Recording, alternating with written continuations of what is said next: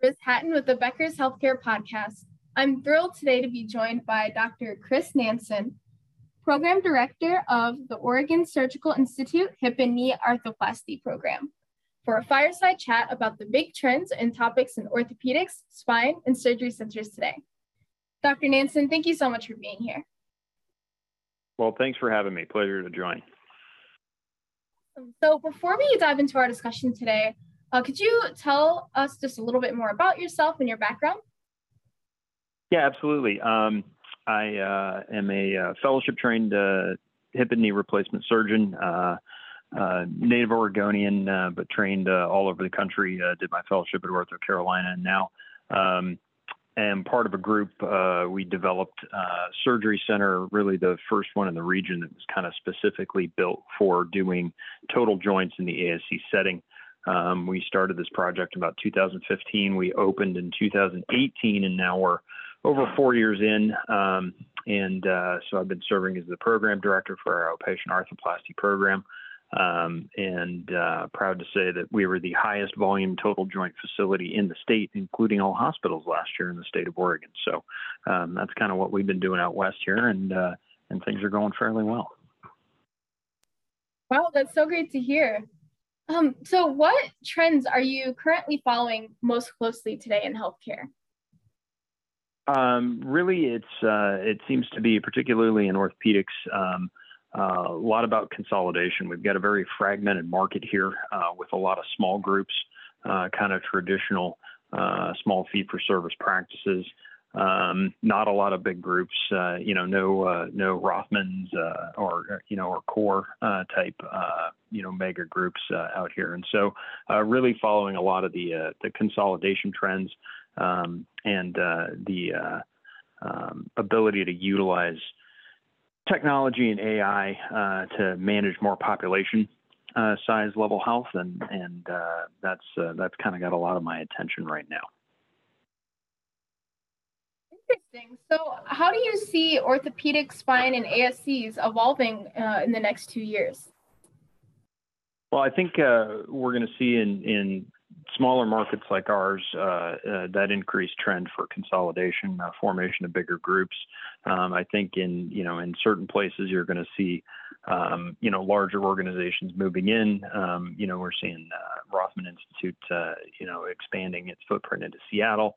Um, uh, you have uh, you're going to have a lot of uh, um, a lot of groups trying to engage more in population level uh, management of orthopedic issues. Um, I think payers are are interested primarily in in managing everything musculoskeletal rather than just trying to manage the one small piece of musculoskeletal surgery. And so uh, I think being able to create an organization that's responsive and uh, has a good technology base and, and good partnerships um, so that you can manage not only the, the surgical piece through your ASC, uh, which I think is vital, um, but uh, but also the non-operative piece um, through your office uh, and, and managing that with uh, um, your ancillary providers such as uh, physician assistants, um, nurse practitioners, other other folks to kind of help uh, see those patients and, and manage that care. so I think you've you've really got to build a robust organization, uh, not only with orthopedic surgeons, um,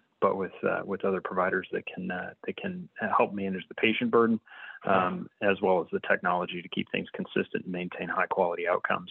Uh, in addition to uh, ensuring that you've got a robust ASC program so that you can get these surgeries done, because we're seeing the stress on the hospital systems really nationwide has has kind of proven too much for for the hospitals, particularly in our area uh, to handle the volume of patient care they need to. They just uh, they haven't been able to to kind of come back from the COVID and the staffing hit. Interesting, and, and I see you kind of you kind of touched at, touched on um, my next question towards the end. With uh, I was wondering what challenges uh, do you believe are ahead? So um, you know, I think uh, you you have to you have to deal with uh, with obviously the the current challenges of of staffing issues, uh, maintaining uh, you know a, a happy staff, uh, maintaining a consistent staff, so that uh, you know you can you have good quality, consistent outcomes. Um, I think that's that's kind of something that we're all living in right now. Uh, certainly, the hospitals are struggling more than we are. Um, but um, as we kind of move beyond that, I think you know the biggest challenge is going to be um, maintaining the driver's seat in healthcare uh, as uh, as uh, physicians and physician-led organizations. Uh, I think uh, it's uh, you know it's a little bit of an adapt or die strategy, and and you do need to have some size and you need to have some some robust measures in place. Um, I think a lot of physicians um, want to be physicians and they and they they, they don't want to necessarily manage a large organization. I think that's it's challenging to uh, ensure that you've got the the right leaders in position uh, so that uh, the docs can be docs and, and take care of patients. Um, and uh, I think that's going to be a, a, a, real kind of paradigm shift uh, in in medicine. Is uh, you know moving away from the the small practice kind of country doc mentality to you know we really need to be a healthcare organization um, and and and do it better than the hospitals have traditionally done. Because, like I said, they're part of their struggles. I think are are due to um, their difficulty in, in managing their staff and keeping their staff uh, happy and engaged, uh, and and that's why they're having a lot of staffing issues right now. Interesting. Is there anything else that you'd like to share with us today? Um, you know, it's. Uh, I, I, think there's a lot of opportunity, uh, and you know, I don't want to sound too pessimistic. I think there's a lot of opportunity. I think there's room for growth. I think there's room for positive change, and and uh, and personally, I'm excited to to kind of move on to to the next uh, generation of healthcare uh, as we as we move through the post COVID era or the the living with COVID era era, I should say. Um, and uh, you know I think there's a, there's just a lot of uh, a lot of space for for smart, motivated, um, you know, driven people to to be in the healthcare space and and uh, create some innovation and some change for the betterment of patient care, uh, and uh, really to improve uh, how we interact. And and it's very exciting to be in the ASC space and and seeing all of this come down and uh, being provided the opportunity to to actually maybe contribute to to some of the change and, and making America's healthcare system better. So um, it's a, it's a daunting task, but uh, I think uh, I think there's a lot of reasons to be optimistic.